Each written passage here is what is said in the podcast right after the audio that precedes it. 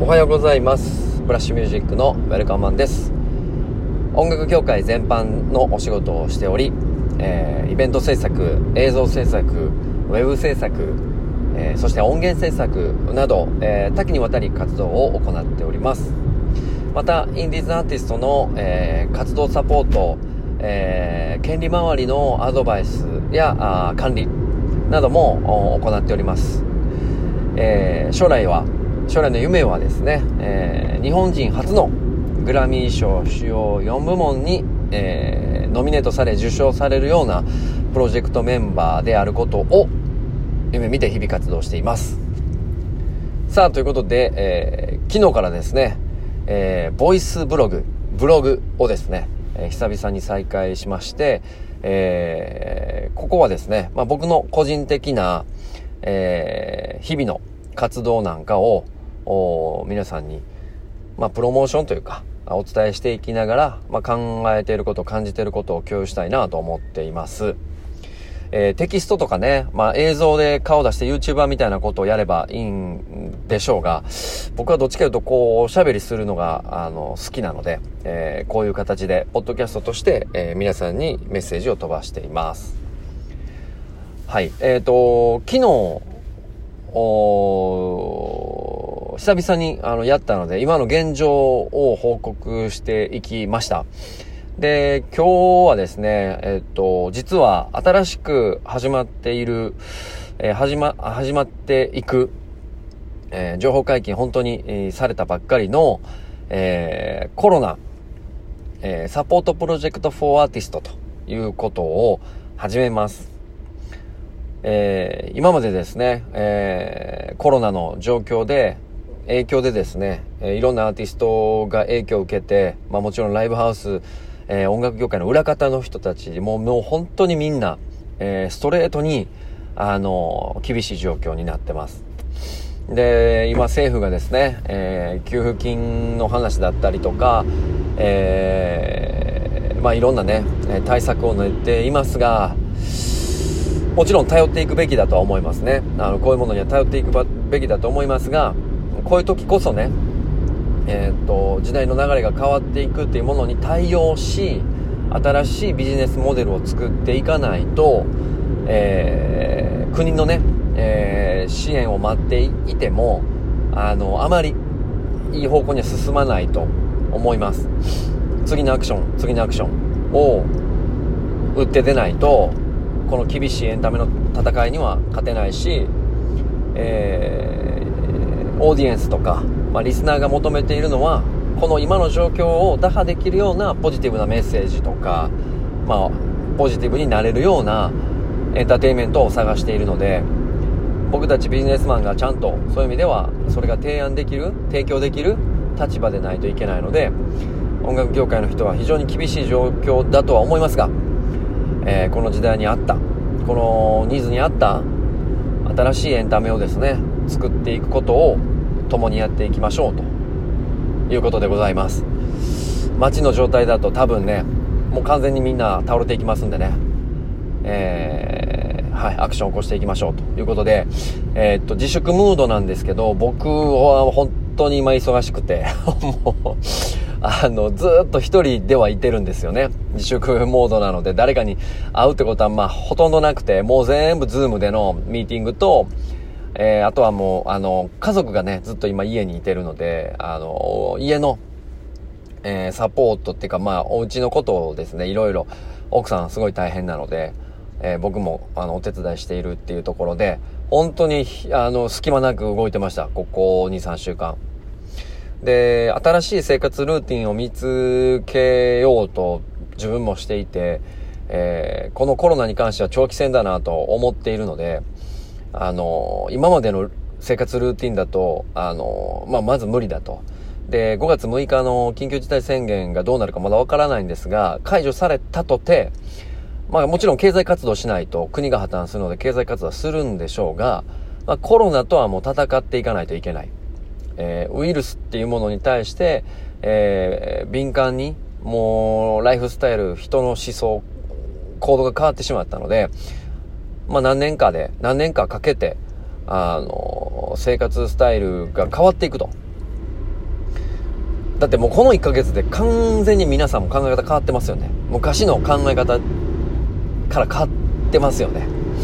僕も大きく変わってるので、人と接触すること自体がすごく怖くなってしまってますんで、まあそんな状況なので、要は話が乱雑に良くなっちゃうのでまとめますと、エンタメ業界、音楽業界の皆さん、大変な状況だと思いますが、この時代に合わせた新しいビジネスをモデルを作っていかないと倒れちゃいますっていうこと、国のね支援待ちは必ずアウトだっていうことですね。それを準備するためにちょっと僕もバタバタ家の、ことも踏まえてバタバタしたので、ちょっとお休みしてましたっていう2つ目で、この3つ目は、さっき少しだけお話しさせてもらったコロナに向けて、サポートプロジェクトフォーアーティストというタイトルを掲げ、新しい、ビジネスモデルをブラッシュミュージックとして提案し、インディーズアーティストのために、活動していきたいと思っています。でこの内容はですね、ホームページぜひ見ていただければと思いますが、クラウドファンディングとか、いわゆるドネーション基金的なものだったりとか、ブラッシュミュージックが持っているデバイスってそこまで大きくないし、言っても大阪でインディーズのアーティストをコツコツサポートしている小さい会社ですので、なんかそんな大きいことやっても僕らは多分器的にもキャパシティオーバーになるし、結果いい方向性にならない可能性っていうか、いわゆるその自分らのコロナだって言って器を見余ってしまったり、本来のビジネスモデルからずれてしまったり、それって結局アーティストのことにならないので、ちゃんと自分たちの器のサイズと、本当にアーティストにとってウィンなこと、アーティストファーストでウィンなこと、さらにそこから僕たちにとっても、ウィンであること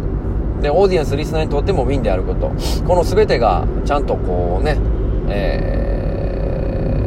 形が成立しておかないと、結局何か新しいプロジェクトをやったとしても誰かが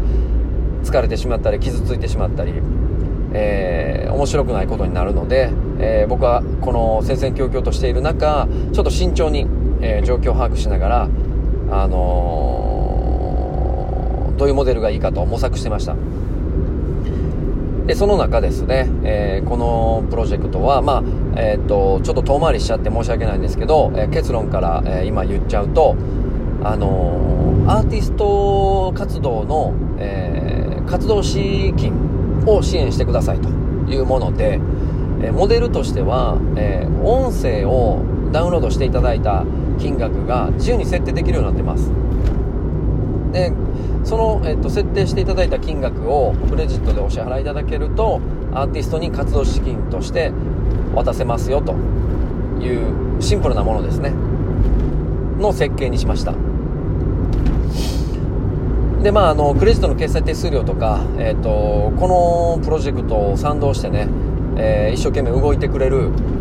音楽業界で仕事がなくなっていっているね裏方の子たちがいっぱいいるんで、もう本当に気持ちですがその分だけをちょっと差し引かしてもらって、今回はブラッシュミュージックの利益は一切いただかない状態で、このプロジェクトを立ち上げました。でここはちゃんと成立しておかないといけないし、皆さんにちゃんとお伝えしていかないといけないことなんですが、じゃあ、疑問が出てくるのは、ブラッシュミュージック自体も利益一銭も取らない状態で、どうすんねんみたいなね、それウィンウィンではないじゃないかとか、裏があるんじゃないかとか、思われる方もいっぱいいらっしゃると思いますが、今回大きいテーマとしては、もちろん僕たちはインディーズアーティストをサポートする会社なので、インディーズアーティストが倒れちゃうと、そもそももうビジネスできないし、音楽業界が発展しないので、音楽業界が発展しないとどの道僕ら会社潰れるので、なので、ここは利益はいただかないんですが、結果今回のアクションを起こすことによって、一組でも多くインディーズアーティストを元気にさせていかないと、長期的に見たときに僕らも倒れると。これがまず一つ